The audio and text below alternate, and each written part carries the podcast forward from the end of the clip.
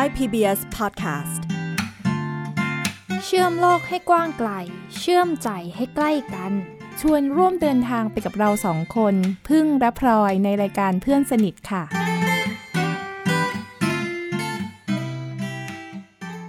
น้องพลอยเวลาน้องพลอยโกรธน้องพลอยทำยังไง อืมต่อยกำแพงพี่ โห นี่ขาบูนะ ใช่กำแพงบ้านยุบไป ไม่อะ ต่อยไปหนึ่งที โอ้ยเจ็บนิ้วก็เลย ก็เลยโอเค เอ้ย นึกขึ้นได้ว่า ฉันจะต่อยกำแพงเพื่ออืมอืมเวลาพี่โกรธพี่ทำยังไง ให้ถ่าย ต่อยคนนั้นเลย จริงถ้าเป็นเด็กน่าจะอยากจะลงไปแบบดิ้นอยู่กับพื้นเลยนะแต่ว่าเนื่องจากต้องรักษาภาพพจน์ไงอ่าก็เลยอ่าไปเป็นผู้ใหญ่ที่สำรวม อ่าใช่ก็เลยไปกรีดในสมุดบันทึกแทนอืมเออใช่จริงพอพูดถึงสมุดบันทึกนี่เป็นเรื่องยาวนานมาก ๆ ของพลอยเลยนะคะ พี่พึ่งอืม เพราะว่าพลอยเนี่ย พูดถึงบันทึกนี้เขียนบันทึกมา ตอนนี้ก็น่าจะเกือบเกือบสิบปีได้แล้วมั้งโอ้คะยเด็กออเด็กเด็กเด็กพี่เขียนบันทึกมาตั้งแต่ตอนเริ่มเป็นวัยรุ่นเลยอะเออเออพูดถึงสิบสองสิบสามตอนนั้นพลอยก็มีเขียนบ้างนะคะ แต่ว่าไม่ได้ต่อเนื่อง บางทีเราไปเจอคนที่เรา ชอบเออนั่นน่ะเอ้ยไปติดขัดนิดนึงจะพูดแล้วมันเขิน ดูดูดูดูเหมือนสะดุดสะดุดสะดุดรักหรือเปล่าจ๊ะหรือว่าเราเราเราไปเจอสถานการณ์ที่มันคนที่เราชอบนี่มันก็ดีเนาะบันทึกไว้เป็นความทรงจำเป็นอักษรเบรลนะอืมไยังอยู่ไหมใครเนี่ยบันทึกนั้นน่ะเฮ้ยไม่อยู่ไม่ไม่รู้ไม่อยู่ไม่รู้อยู่ไหนแล้วไม่กล้าไปค้นมแอบแต่ว่อ่านไม่ได้เลยดิอักษรเบลอะ ใช่ค่ะ เป็นเป็นความลับเนาะก็เป็นโชคดีที่เราได้เรียนรู้อักษรเบรลนะ เพราะไม่มีใครในบ้านอ่านออกเลย เราจะสารภาพรักกับใครก็ไม่มีใครว่าเราได้นะคะ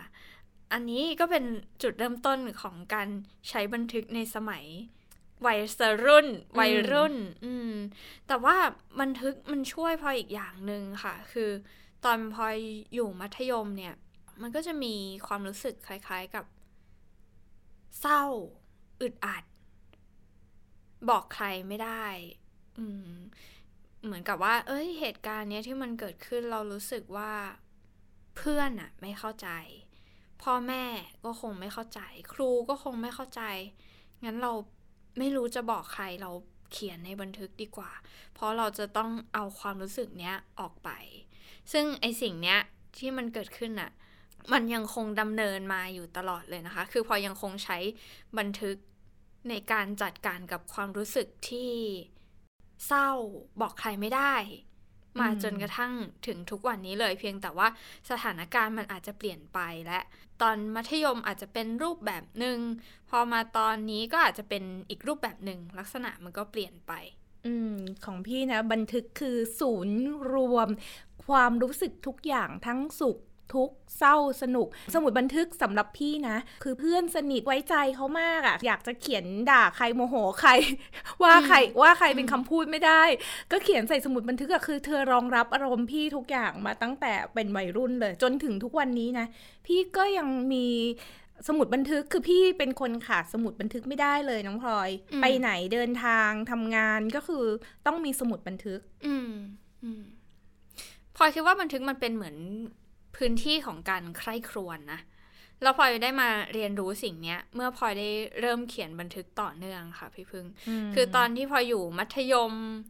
อะวัยเดียวกับพี่พึ่ง ตอนเริ่มเขียนบันทึกอย่างเงี้ยสิบสองสิบสามพออาจจะเขียนบ้างแต่ว่าไม่ได้เขียนต่อเนื่องค่ะ เขียนเมื่อเฉพาะมีเหตุการณ์ที่มันรู้สึกว่ามันโหมันมันกระทบกับความรู้สึกเราจริง ๆ อย่างนี้เราไม่อยากจะลืมจริง ๆ นะพลอยเพิ่งมาเขียนบันทึกต่อเนื่องเนี่ยก็อย่างที่บอกไปคือสิบ เกือบเกือบเกือบสิบปี จุดเริ่มต้นที่พลอยเขียนบันทึกเนี่ย ก็คือเขียนเป็นการบ้านส่งอาจารย์อืมอาจารย์มกุฎเนาะในวิชาเสวนาบรรณาธิการ ซึ่งตอนนั้นอะพลอยยังไม่รู้เลยด้วยซ้ำว่าทำไมเราต้องเขียนบันทึก อืมรู้แค่ว่า เออ อาจารย์บอกให้เขียนอะมันก็คงมีประโยชน์อะไรบางอย่างมั้ง ในการเขียนบันทึก มันอาจจะช่วยอะไร ทำให้เราเข้าใจอะไรบางอย่างมันอาจจะฝึกอะไรบางอย่างเราก็ได้อาจารย์ก็เลยสั่งมางั้นเราก็ลองเขียน แล้วพอพลอยลองเขียนอะพลอยเลยได้คำตอบค่ะว่า เอ้ย บันทึกมันเป็นพื้นที่ของการใคร่ครวญอืม พี่ทบทวนตัวเองนะว่าทำไมถึงเริ่มเขียนบันทึกตั้งแต่วัยรุ่นจำไม่ได้จริงๆน้องพลอยเหตุการณ์มันนานมาแล้วมากเลยนะ แต่ที่จำได้คือว่า โตแล้วแล้วก็กลับไปเจอบันทึก ตอนที่อยู่เป็นวัยรุ่น แล้วก็ได้เห็นความรู้สึกของตัวเองตอนนั้น แล้วก็บอกอ๋อเออตอนนั้นเราเป็นวัยรุ่นนะเราคิดแบบนี้เนาะพบว่าบันทึกเป็นที่ที่ทำให้เราได้กลับไปเห็นความคิดตัวเองอะในในอดีตด้วยนะใช่ป่ะมันเป็นศูนย์รวมความทรงจำที่เป็นตัวอักษรอะบางครั้งเรานึกไม่ออกใช่ป่ะบันทึกมันบอกเราหมดเลยอะว่าเราไปปีไหนเมื่อไหร่อะมันคือที่ที่เป็นทั้งความคิด ความทรงจำความรู้สึกเป็นพื้นที่ที่ส่วนตัวส่วนตัวได้นะ อืมอืมพูดถึงย้อนกลับไปอ่านนะ มันก็ทำให้พลอยนึกขึ้นได้ว่าเวลาเราพูดถึงบันทึกเนี่ย มันเป็นพื้นที่ที่ทำให้เราได้จำได้ด้วยนะว่า เราเคยเจอเพื่อนคนเนี้ย ครั้งแรกที่ไหนเมื่อไหร่อย่างไร ซึ่งตัวเพื่อนเองเนี่ยก็อาจจะจำไม่ได้แล้ว แล้วมันมีหลาย ๆ อย่างที่ ที่อยู่ในบันทึกอะแล้วทำให้เราเหมือนย้อนกลับไปแล้วนึกขึ้นมาได้ว่า เหตุการณ์เนี้ยเกิดขึ้นปีนี้เกิดขึ้นตอนนี้ ปีนี้วันเดียวกันในปีนี้อืมเกิดเหตุการณ์นี้แต่ปีที่แล้วเป็นอีกอารมณ์นึงอะมเออเราอยู่อีกที่หนึ่งแล้วมันมันเหมือนเห็นถึงความเหมือน เห็นถึงความแตกต่างของแต่ละช่วงเวลา อืม อืม เมื่อกี้พลอยพูดถึงเรื่องของสมุดบันทึกมันเป็นพื้นที่ของการใคร่ครวญอะพี่เพิ่งพูดถึงว่า เออบางทีเราย้อนกลับไปอ่าน มันคือการกลับไปทวนอืมสิ่งที่มันเกิดขึ้นในอดีตใช่ไหมคะอืมแล้วเราก็ได้ใคร่ครวญอะไรบางอย่างในตอนนั้น แต่ว่าพอพลอยได้เขียนบันทึกมาเรื่อยๆอย่างต่อเนื่องอะพลอยรู้สึกว่าบันทึกมันเป็นสิ่งที่ช่วยเราในการ ตกตะกอนความคิดอืมที่มันยุ่งเหยิง ยุ่งเหยิง ยุ่งเหยิงในวันนั้นอะวันนั้นเราอาจจะเจอเรื่องทั้งดีทั้งไม่ดี ทั้งชอบไม่ชอบทำไมคนนี้ถึงทำกับเราแบบนี้ทำไมเรื่องนี้ถึงเป็นแบบนี้ แล้วเราจะตัดสินใจยังไงดีกับเรื่องนี้ที่เกิดขึ้น อืม อืม บางวันอะสมองมันเต็มไปด้วยคำถามอะค่ะพี่พึ่งอืมแล้วมันก็รู้สึก สับสนไปหมดเลย แต่ว่าพอเราได้เริ่มต้นเขียนอะมันเหมือนเราได้หยิบเอาความรู้สึกตรงนั้นที่มันเกิดขึ้นอะมามองดูว่า เอ้ย ตอนนี้เรากำลังรู้สึกแบบนี้นะ เรากำลังสับสนมากเลย มีทั้งโกรธคนนี้ด้วยแล้วก็น้อยใจในเรื่องนั้นด้วยอืมแต่ว่าก็มีเรื่องเนี้ยที่มันก็ยังเป็นเรื่องดีในชีวิตในวันนั้นอะไรอย่างเงี้ยค่ะ เราก็ได้เขียนลงมา แล้วเรา คิดยังไงบ้างล่ะ กับเรื่องที่มันเกิดขึ้น แล้วเรื่องที่มันเกิดขึ้นเนี่ยมันทำให้เราอยากจะทำอะไรต่อ อืมอืมคือมันเหมือนมันเป็นสนามที่มันกว้างมากอะ่ะ อืม บันทึกในมุมพลอยนะ เป็นสนามที่กว้างมากแล้วเราจะทำอะไรบนพื้นที่นั้นก็ได้ อืม พอฟังน้องพลอยพูดถึงเรื่อง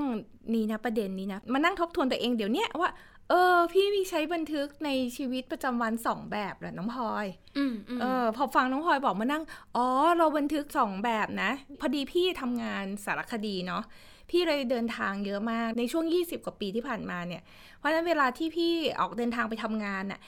พี่ก็จะมีบันทึกการเดินทางแต่ละครั้งนะ แล้วเรารู้สึกยังไง แต่พอกลับมาที่บ้านนะคะก็จะมีบันทึกสำหรับชีวิตประจำวันโดยปกติอะ่ะอืมก็จะบันทึกนะ พี่เลย เพิ่งเห็นว่าเออจริง ๆ ในชีวิตพี่อะมีบันทึกสองแบบนะ อืม สรุปก็คือเป็นบันทึกการทำงานกับไม่ใช่บันทึกการทำงานนะ บันทึกระหว่างการอ่าทำงานก็คือมีความรู้สึกของการเดินทางแต่ละครั้งอยู่ในนั้น เพราะฉะนั้นพี่อืมสังเกตแล้วว่าทุกครั้งที่พี่ไปทำงานน่ะ พี่ต้องมีสมุดบันทึกส่วนตัวติดไปด้วย แล้วกลางอืมคืนน่ะก็จะบันทึกอืมอืมอืมสมุดบันทึกเคลื่อนที่กับใช่สมุดบันทึก ขณะอยู่กับที่และใช่ใช่ได้อยู่นิ่งๆ ตกตะกอนความคิดกับตัวเอง เป็นคนที่เห็นสมุดบันทึกขายที่ไหนไม่ได้เลยน้องพลอย แล้วก็จะต้องมีบันทึกเนี่ยติดอยู่ทุกที่ที่สมมุติว่าถ้าเดินทางก็ต้องมีสมุดบันทึกส่วนตัวไป อยู่ที่บ้านก็ต้องมีก็เลยเป็นคนที่มีสมุดบันทึกอะเยอะมากเลยนะ อืมอืมอืมสำหรับพลอยเองค่ะพลอยเริ่มต้นจากคำถามว่า เอ้ย การบันทึกมันมีประโยชน์ยังไงนะ ทำไมอาจารย์ต้องสั่งให้เราเขียนบันทึกประจำวันเป็นการบ้านด้วย ไม่รู้ไม่เข้าใจ มันเลยทำให้เราได้ค่อยๆค้นพบประโยชน์จากการเขียนบันทึก พอพอเริ่มต้นเขียนบันทึกอย่างต่อเนื่องมาเรื่อยๆอะค่ะพลอยสังเกตว่าวิธีการเขียนบันทึกพลอยเนี่ยมันเริ่มหลากหลายเพิ่มมากขึ้น และเรื่องที่เราเขียนมันก็หลากหลายเพิ่มมากขึ้น ตามการสังเกต ตามสิ่งที่เราอยากจะบันทึกอย่าง พอจะมีบันทึกหลายรูปแบบมากค่ะ มีทั้งบันทึกหลักๆ ของพลอยเนี่ยที่เขียนเล่าไปเรื่อยๆ เป็นเรื่องเล่า ต่อเนื่องบันทึกความรู้สึกบันทึกความคิดอะไรต่างๆ เนี่ยถ้ารวมมาจนถึงปัจจุบันนี้ก็เป็นพันหน้าและพันกว่าหน้าอ่าฮะ อันนี้ก็ส่วนหนึ่งแต่มันจะมีบันทึกย่อยๆ ค่ะ ที่พลอยแยกออกมาเป็นไฟล์ ย่อยๆ บางทีบันทึกความฝันเออ ความฝันหมายถึงว่า เมื่อคืนฉันฝันอะไรอย่างเงี้ย ตื่นมาแล้วแล้วอยากจำได้อะความฝันบางอันมันหูมันดูมหัศจรรย์มากเลยมันดู พิลึกกึกืออย่างกับนวนิยายเรื่องหนึ่งเลย แต่เราชอบมันมากเลย เราก็บันทึก บางทีพอบันทึกความสำเร็จ ความสำเร็จไม่ต้องยิ่งใหญ่มากนะคะ พี่พึ่งแต่ว่าแค่ วันนี้เราได้ซื้อเค้กมาให้แม่ แล้วแม่ชอบอันนี้เป็นความสำเร็จอันหนึ่งและที่เรารู้สึกว่าเราอยากจำได้ในวันนั้น แล้วก็บางทีบันทึกขอบคุณค่ะพี่พึ่ง ขอบคุณสิ่งที่มันเกิดขึ้นกับเราในแต่ละวันแต่ละวัน บันทึกสิ่งที่อยากจะบอกกับตัวเอง ให้กำลังใจตัวเอง พอเราเริ่มค้นหาประโยชน์จากบันทึก ว่า เอ้ยมันช่วยอะไรเราได้บ้างเนี่ย มันนำไปสู่วิธีการใหม่ ๆ นะ แล้วเราแล้วเราก็เริ่มเห็นประโยชน์จากการเขียนบันทึกเพิ่มขึ้นมากจริง ๆ อืมแล้วจริงๆ การเขียนบันทึกอะไม่ใช่แค่ช่วยคนที่เขียนนะ ช่วยแบบเป็นที่รองรับความรู้สึกหรือว่าทบทวนกับคนที่เขียนในบันทึกเดียวกันเนี่ย มันสามารถจะส่งต่อคุณค่าน้องพลอย ในสิ่งที่เราเจออะ ให้คนอื่นได้นะ แล้วก็อย่างอ่าอย่างของหนังสือของน้องพลอยเนี่ย ถูกเขียนด้วยบังคับใช่ไหมและสุดท้ายก็กลายเป็นหนังสือใช่ไหมอ่าใช่จนเรื่องของพลอยก็คือเริ่มจากบันทึกที่เป็นการบ้านที่ส่งอาจารย์เขียนในทุกๆวันอย่างเงี้ยค่ะ แล้วก็รวมมาเป็นเล่มชื่อหนังสือว่าจนกว่าเด็กปิดตาจะโต เล่มแรกนะคะฝากผลงานไว้ด้วยนะฝากผลงานไว้ซึ่งทุกวันนี้ค่ะ ก็มีหลาย ๆ คนที่แอบส่งข้อความมาบอกว่า เอออ่านบันทึกเเรื่องจนกว่าเด็กปิดตาจะโตแล้วเนี่ย รู้สึกว่าได้กำลังใจ ได้ความคิดอะไรใหม่ ๆ ได้กลับมาใคร่ครวญสิ่งที่เกิดขึ้นในชีวิตตัวเอง รู้สึกขอบคุณมาก ๆ เลยที่เขียนออกมา มันทำให้พอรู้สึกว่า เออ บันทึกประจำวันที่เราเราเขียนไปเรื่อยๆ ในทุกๆวันจริง ๆ แล้ว มันไม่ใช่มีประโยชน์กับตัวเราเองคนเดียว แต่ว่ามันมีประโยชน์กับคนอื่นได้ด้วยเหมือนกัน ซึ่งมันทำให้เขาได้ย้อนกลับไปทบทวนถึงชีวิตของตัวเองต่อไป อันนี้จริงเลยแล้วก็สดๆเลยนะสองวันนี้ฟังบันทึกเป็นหนังสือเสียงแล้วก็ไปซื้อหนังสือที่เป็นเล่มนะ ชื่อรัก ก่อนกำเนิดเกิดก่อนกำหนดของแพทย์หญิงดารินจตุรพัทรพรนะหรือคุณหมอเป้ เขียนบันทึกของลูกที่เกิดก่อนกำหนดหลายเดือนมากน้องพลอย น้องเนี่ยตอนเกิดมาน้ำหนักแค่ 555 กรัม คือครึ่งกิโลอะแล้วโอกาสรอดน้อยมาก ๆ แต่คุณหมอเนี่ยใช้บันทึก เขียนทุกๆวันน่ะในการที่ให้กำลังใจตัวเองอะ่ะสุดท้ายแล้วน้องแข็งแรงมาก ตอนนี้น้องก็อายุ 10 ปีแล้วแล้วพี่ฟังนะฟังทั้งหนังสือเสียงแล้วอ่านบันทึกจากที่คุณหมอเขียนอะ่ะเรารู้สึกว่ามันได้พลังอะ่ะพี่รู้สึกว่าบันทึกมันส่งต่อพลังสู่คนอื่นได้ด้วยนะ อืมมันทำให้เราเห็นว่าในช่วงเวลาที่สถานการณ์ยากลำบากมันเกิดขึ้นกับเรา เรา มีความคิดอะไรเกิดขึ้น เรามีความรู้สึกอะไรเกิดขึ้น แล้วท่ามกลางความคิดความรู้สึกนั้นน่ะเราจัดการมันยังไง เรารับมือกับมันยังไง เราตัดสินใจยังไง แล้วมันนำไปสู่ผลอะไรบ้างที่เกิดขึ้นในวันนี้ งั้นเรามาแลกเปลี่ยนกันดีกว่าว่า เราเขียนบันทึกกันยังไง เมื่อก่อนพอจะบันทึกเป็นอักษรเบรลอย่างที่บอกไปนะตอนอยู่มัธยมอย่างเงี้ยค่ะ ก็จะมีสมุด เป็นเล่มหลายเล่มเลยนะคะ เขียนเขียน แล้วก็บางวันก็เขียนเป็นเหตุการณ์เป็นเรื่องเล่า อืมบางวันรู้สึกอึดอัดขับข้องใจมาก เขียนเป็นกรอน เขียนเป็นโครง มันทำให้การเขียนบันทึกมันดูพิเศษขึ้นมาอืมสนุกขึ้นป่ะอ่า สนุกขึ้นในเชิงอ๋อ แล้วก็พลอยมีช่วงหนึ่งตอนที่พลอยอยู่มัธยมอะค่ะ อยากอยากหัดเขียนพวกกลบท ก็เลยฝึกเขียนผ่านบันทึกเนี่ยแหละ ในทุกๆวัน แต่เรื่องกรอนนี่นะสำหรับพี่นะพี่ไม่ค่อยเขียนเลยอะเพราะว่ารู้สึกว่าใช้เวลาเยอะในการคิดคำพี่เน้นโซโล่ความรู้สึกรู้สึกไงเขียนอย่างนั้น อืมอืม อันหนึ่งที่พี่รู้สึกว่าพี่ชอบมากก็คือ วันที่เกิดเหตุการณ์นั้นน่ะน้องพลอย แล้วเรารู้สึกสดสดน่ะสดสดน่ะเราบันทึกอะเราจะเวลาเราย้อนกลับมาอ่าน เราจะได้ความรู้สึกของของณวันนั้นอืมแล้วมันมีตอนที่พี่ไปไปทำงานที่พม่าเนอะไปเขียนเรื่องในพม่า แล้วก็มีเหตุการณ์ที่มันตื่นเต้นมากเลยอะวันนั้นอะแล้วกลางคืนอะมันเหนื่อยมากเลยนะ แล้วจริงๆอะ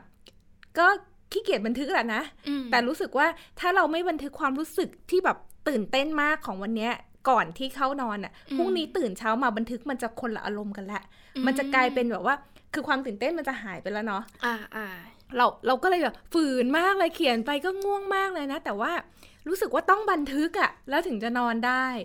พอเวลาผ่านไปกลับมาอ่านบันทึกหน้านั้นเฮ้ยมันได้ความรู้สึกตื่นเต้นนะวันนั้นจริง ๆอะอืม พูดถึงความสดอันนี้พลอยว่าเป็นเรื่องสำคัญมากเหมือนกันนะ การเขียนบันทึกทุกวันเนี่ย มันทำให้พลอยได้สังเกตอย่างหนึ่งค่ะ ว่า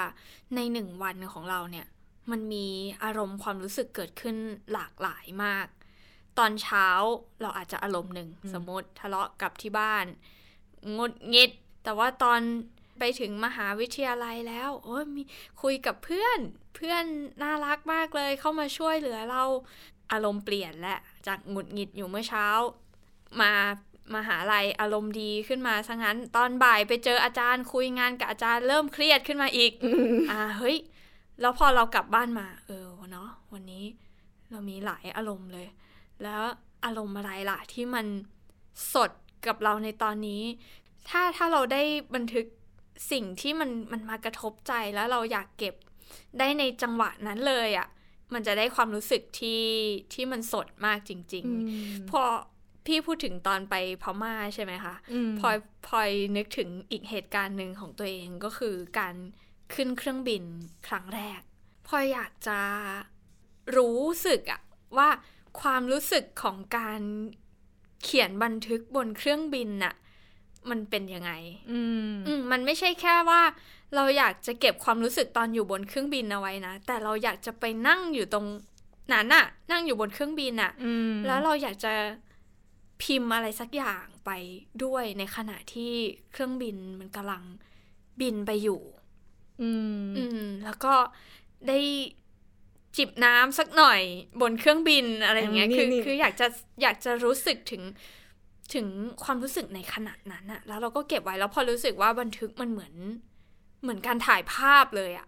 นี่จะบอกว่าเรื่องน้ำเนี่ยนะ มันเป็น ร่องรอยการบันทึกได้ด้วยนะเวลาที่ทำน้ำหกลงในสมุดบันทึกอ่าแล้วว่าเราเราเรากลับมาอ่านนะ แล้วเราเห็นสมุดมันเปียกอะ่ะอืมเป็นร่องรอยบางทีมันมีกาแฟอืมแล้วก็มันจะแบบเฮ้ยวันนั้นเราทำน้ำหกนะตอนที่เขียนบันทึกแต่แต่ของพี่ของพี่ทำน้ำหกบนสมุดบันทึกเป็นร่องรอยของพลอยไม่ได้นะคะ น้ำน้ำหกใส่คอมพิวเตอร์ไม่ได้ เพราะว่าพิมพ์พิมพ์ในคอมพิวเตอร์พิมพ์ในอะแล้วจิบน้ำไปด้วยไม่กลัวน้ำหกเหรอเออ ไม่กลัว เพราะว่าเครื่องบินมันนิ่งอยู่แหม้เกิดตกหลุมอากาศขึ้นมาจะร้องไห้เลยจากความรู้สึกของการเขียนบันทึกบนเครื่องบินนะคะ ครั้งแรกโอ้โหแต่คือคือของพลอยเนี่ยก็พิมพ์ใส่คอมพิวเตอร์นะ บางทีก็ใช้คีย์บอร์ดบลูทูธค่ะ ต่อเชื่อมกับโทรศัพท์มือถือ แล้วก็พิมพ์ผ่านคีย์บอร์ดบลูทูธเข้าไป นึกว่าทิมเบลบนเครื่องบินแหมนึกว่าใช้ประสบเขียนการณ์นั้นเขียนเบล ก็มีคือพลอยลองหลายวิธี คือพอเรามองไม่เห็นเนี่ย จะบอกว่าวิธีการเขียนบันทึกก็แอบลองมาอย่างหลากหลายเนาะ มีทั้งเขียนผ่านอักษรเบรล มีทั้งบันทึกเสียง อืม คือพูดพูดพูดพูดลงไปแล้วก็ แล้วก็ให้มันถอดคำออกมาให้อย่างนี้ หรือว่าพูดเก็บไว้เลยอย่างเงี้ย เก็บเป็นเสียงไปเลย ก็มี คือโปรแกรมมันก็จะมีนะคะ ใช่ไหมคะ ที่เราพูดลงไปปุ๊บ มันแปลงออกมาเป็นตัวอักษรให้เลยอย่างนี้ก็มีใช่หรือว่าอีกวิธีหนึ่งค่ะพี่พึ่ง คือเขียนด้วยลายมือ อืมซึ่งพลอยรู้สึกว่าแต่ละวิธีเนี้ยมันให้ความรู้สึกที่แตกต่างกันนะ แอบแชร์ให้นิดนึง คนอื่นอาจจะไม่รู้ว่ามันเป็นยังไงเดี๋ยวพลอยลองเล่าให้ฟัง คือถ้าพลอยพิมพ์ในคอมพิวเตอร์ มันจะมีเสียงคีย์บอร์ด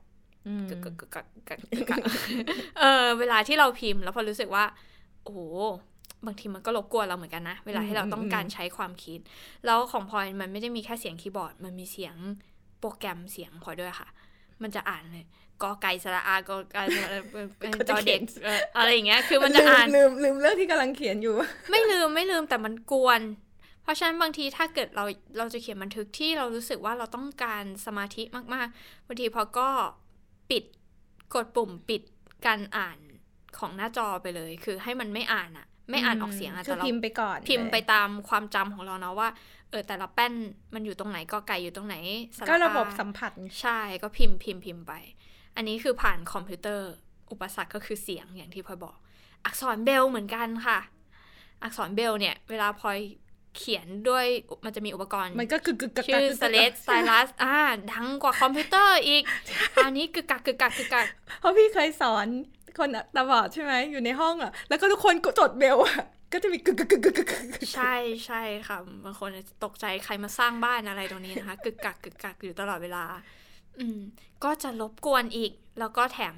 กินพื้นที่เยอะ แต่ว่ากินพื้นที่เยอะหมายถึงว่ากระดาษหนึ่งแผ่นน่ะ เราอาจจะเขียนได้ ไม่ยาวเขียนได้นิดหน่อยอย่างเงี้ยค่ะ อืม แต่ว่ามันก็ดีในแง่ที่ว่ามันมันเป็นความลับดี แล้วมันได้ค่อยๆเขียน มันก็ได้ค่อยๆเรียบเรียง คือเป็นความลับหมายถึงว่าคนที่อ่านเบลไม่ออกก็จะมาอ่านของเราไม่ได้นะคะอ่า ก็จะรับประมาณหนึ่ง ทีนี้อีกแบบหนึ่งก็คือเขียนด้วยลายมือ แล้วก็วาดรูป อันนี้อาจจะเริ่มใกล้เคียงกับ คนทั่วไปหรือใกล้เคียงกับพี่เพิ่มมากขึ้นเนาะเออพลอยค้นพบว่าการเขียนด้วยลายมืออะค่ะ มันมันมีสมาธิ แล้วเมื่อพลอยมองไม่เห็นตัวหนังสือที่จะเขียนอะพลอยต้องค่อยๆคคิด แล้วก็คิดเสร็จแล้วก็ค่อยๆคิดเสร็จในหนึ่งประโยคนั้นอะเราค่อยๆเขียนมันออกมา แล้วมันเดี๋รู้ยวสึกนะเดี๋ยวนะเดี๋ยวนะ คนผู้คุณผู้ฟังอาจจะงงว่าเขียนด้วยลายมือ น้องพลอยรู้ได้ยังไง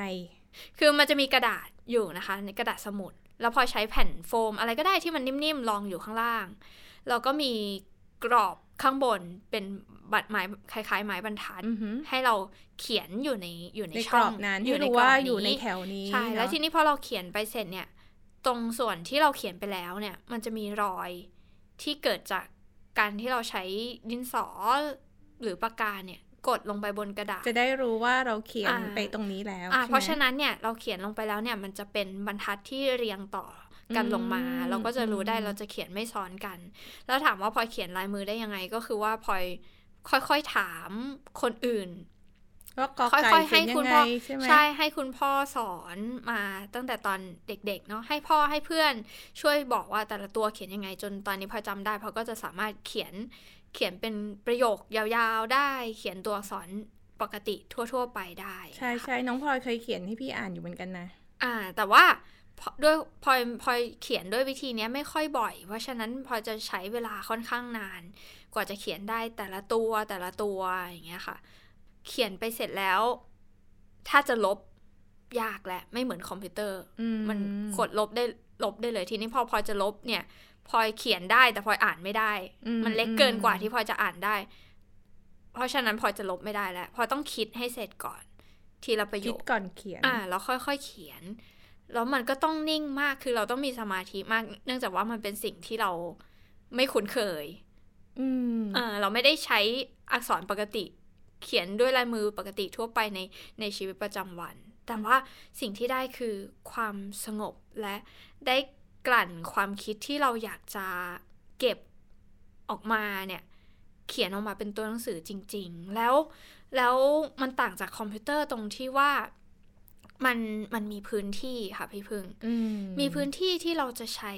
วาดรูปประกอบลงไปได้มหรือออกแบบได้ว่า เราอยากให้ประโยคเนี้ยมันอยู่มุมนี้ มันอยู่ข้างบน มันอยู่ข้างล่าง มันอยู่ซ้าย มันอยู่ขวาอยู่ข้างๆภาพ ตรงนี้ตรงไหน หรือแทรกลงไปตรงไหน อยู่ในกรอบอย่างเงี้ยพลอยเลยชอบสมุดที่มันไม่มีเส้นแล้วแล้วเราได้ออกแบบพื้นที่นั้นด้วยตัวเองเออพอน้องพลอยมาแยกว่าน้องพลอยเขียนบันทึกแต่ละอันอะแตกต่างกันยังไง พี่มานั่งทบทวนแล้วก็พบว่า พี่อะต้องเลือกสถานที่เขียนบันทึกน้องพลอยอืมอืมสมมุติว่าพี่จะเขียนบันทึกอะ พี่จะต้องแยกตัวเองออกไปจากบริเวณที่มีผู้คน เพราะว่าพี่ต้องการโฟกัสกับความรู้สึกของตัวเองอืมแล้วถ้าไปเที่ยวเนาะก็จะหามุมสงบอะอืมที่จะต้องบันทึกแล้วก็ชอบเขียนหนึ่งก็คือลงเวลาอืมลงสถานที่ว่าตอนเนี้ยหกโมงเช้านั่งอยู่หน้าระเบียงที่นี่บรรยากาศเป็นอย่างเงี้ยก็จะมีบันทึกเกี่ยวกับสถานที่นั้น แต่ถ้าสมมุติอยู่ที่บ้านเนาะก็จะบันทึกอยู่ในห้องส่วนตัว จะไม่สามารถบันทึกท่ามกลางผู้คนได้เลยอะรู้สึกว่าอืมมันมันเป็นช่วงเวลาที่เราได้อยู่กับตัวเอง อยู่กับความคิดของตัวเองอืมส่วนใหญ่พลอยก็จะเขียนบันทึกเวลาที่อยู่คนเดียวเหมือนกัน เว้นแต่ว่าพลอยต้องการที่จะเขียน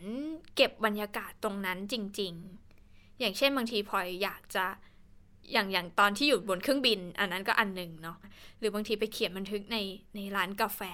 มีเสียงเพลงมานะ มันกระทบกับความรู้สึกเรายังไง เราอยาก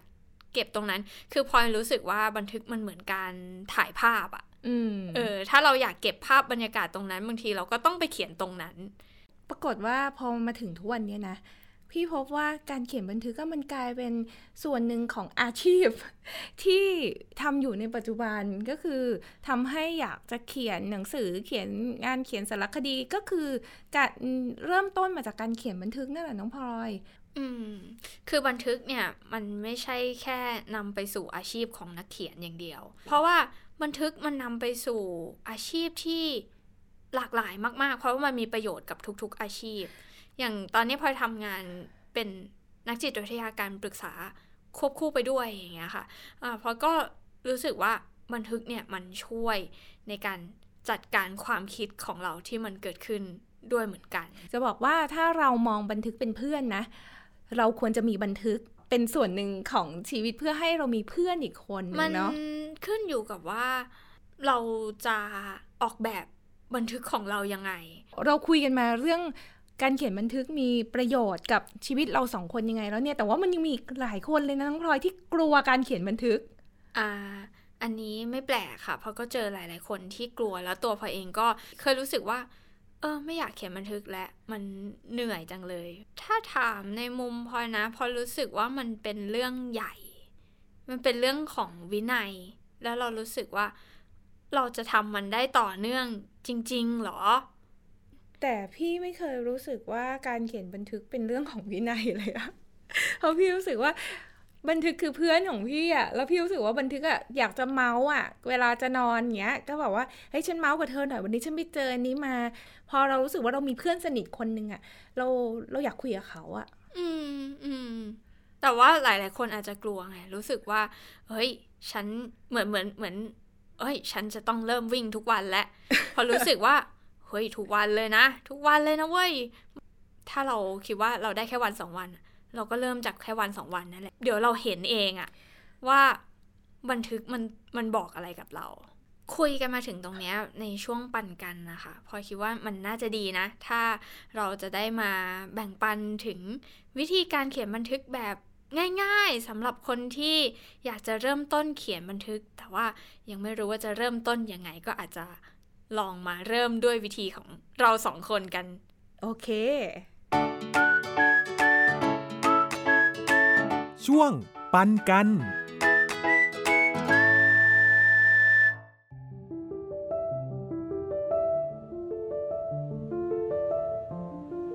สำหรับพลอยอะค่ะ หลาย ๆ คนอาจจะรู้สึกว่าการเขียนบันทึกเนี่ย มันจะต้องใช้เวลานานค่ะ มันจะต้องมีเวลาสักครึ่งชั่วโมงในแต่ละวันมานั่งเขียนพลอยคิดว่าเราเริ่มต้นจากง่ายๆก่อนค่ะ เรามีเวลาเท่าไหร่ เขียนเท่านั้น ถ้าเรามี 5 นาที เราก็เขียนมันแค่ 5 นาที ถ้าเรามีแค่ 3 นาที เราก็เขียนมันแค่ 3 นาที ถ้าเรามีแค่ 1 นาที เขียนแค่ 1 นาทีก็พอค่ะ อยากเขียนอะไรใน 1 นาทีเนี้ยเขียนไปเลย มันไม่ต้องเป็นบันทึกที่ดีที่สุด มันไม่ต้องเป็นบันทึกที่เรากลับมาอ่านแล้วเราจะประทับใจหรือคนอื่นอ่านแล้วประทับใจ แต่ว่าอย่างน้อยเราได้เขียนสิ่งที่เราอยากจะเขียนในหนึ่งนาทีนั้น เท่านี้ก็พอค่ะสำหรับพึ่งนะคะ ไม่จำเป็นต้องเขียนบันทึกทุกวันค่ะเราก็ไม่จำเป็นต้องเขียนบันทึกยาวๆ ทุกวันนี้นะคะ บางวัน รีบมากต้องออกไปทำธุระตั้งแต่เช้าเลยค่ะ แต่รู้สึกว่าอยากจะบอกบันทึกว่าวันนี้ฉันกำลังจะเริ่มต้นทำอะไรใหม่ ครั้งแรกในชีวิต เขียนประโยคเดียวตัวใหญ่ ๆมากๆเลยค่ะ ตรงกลางหน้ากระดาษ แล้วก็บันทึกวันที่กับเวลาไว้แค่นี้ก็คือการบันทึกสิ่งสำคัญเหตุการณ์สำคัญในชีวิตของเรา และในวันที่เรากลับมาย้อนดูเราจะจำได้ว่า เฮ้ยวันนั้นนั่นเองที่เราเริ่มต้นทำสิ่งนี้ เพราะฉะนั้นการเขียนบันทึกสำหรับพึ่งแล้ว บางวันแค่บรรทัดเดียวจบเลยค่ะ ไม่ยากเลยนะคะเมื่อกี้พี่แบ่งปันวิธีการเขียนบันทึกเนาะ มันทำให้พลอยนึกถึงประโยคหนึ่งว่า จริงๆ เราเริ่มต้นจากง่าย ๆ ก็ได้นะ วันนี้ฉันอยากบอกบันทึกว่า เราก็เขียนอะไรสักอย่างหนึ่งไปเลย แค่นั้นอืมอีกอย่างหนึ่งนะคะสำหรับคนที่ไม่ชอบเขียนนะน้องพลอย แต่ว่าอาจจะชอบวาดรูปค่ะ เขียนเป็นรูปวาด เช่น ดอกไม้บานใช่ไหมคะ แล้วก็ลงวันที่ แล้วเราก็จะเห็นนะคะว่ามันมีหนังสือหลาย ๆ เล่มจริง ๆ ที่มันพิมพ์สำเร็จได้ ผ่านการเริ่มต้นจากบันทึกเนี่ยแหละ ใช่ค่ะ บันทึกนะคะ เป็นทั้งความทรงจำของเรา และก็เป็นแรงบันดาลใจให้กับคนอื่นๆได้ด้วย เพราะฉะนั้นวันนี้เราก็เลยอยากจะชวนทุกคนกลับมาทบทวนสิ่งที่เกิดขึ้นในวันนี้ แล้วก็ลองเขียนบันทึกสั้นๆ ออกมาดู แล้วก็ค่อยๆทำมันไปเรื่อยๆ ด้วยกันนะคะ ลองดูว่าบันทึกมันจะพาเราไปถึงไหน ส่วนวันนี้เราสองคนก็ขอลาไป แอบเขียนบันทึกของพวกเราต่อด้วยเหมือนกันเนาะใช่แล้วค่ะ เจอกัน EP หน้านะคะ สวัสดีค่ะ สวัสดีค่ะ ติดตามรายการได้ทางเว็บไซต์และแอปพลิเคชันของไทย PBS Podcast Spotify SoundCloud Google Podcast Apple Podcast และ YouTube Channel ของไทย PBS Podcast Thai PBS Podcast We the World We the Voice